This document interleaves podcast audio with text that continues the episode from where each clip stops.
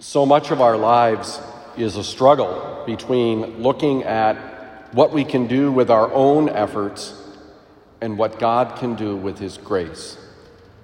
We see this played out especially in the first reading, where uh, St. Paul describes how sin enters through one man, but the grace comes through Jesus Christ. And this grace through Jesus Christ is all powerful, so powerful, in fact, that it overcomes the sin of the first man and every other sin since then.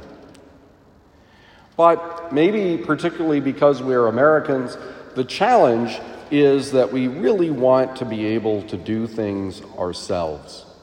We really want to think that if we just do this thing, if we just have the perfect plan, if we do this, we do that, everything will be fine. But the beginning stance of developing any plan, of doing anything, of trying to be holy, is this prayer, discernment. We need to be ready. We need to be on the watch, says the gospel. We need to recognize that the primary quest of our lives involves searching for God wherever God is. And that means this stance of watching and discernment. But that requires patience.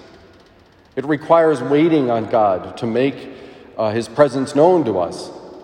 It requires that we have the docility to be taught by God so that we may be open to receiving His grace.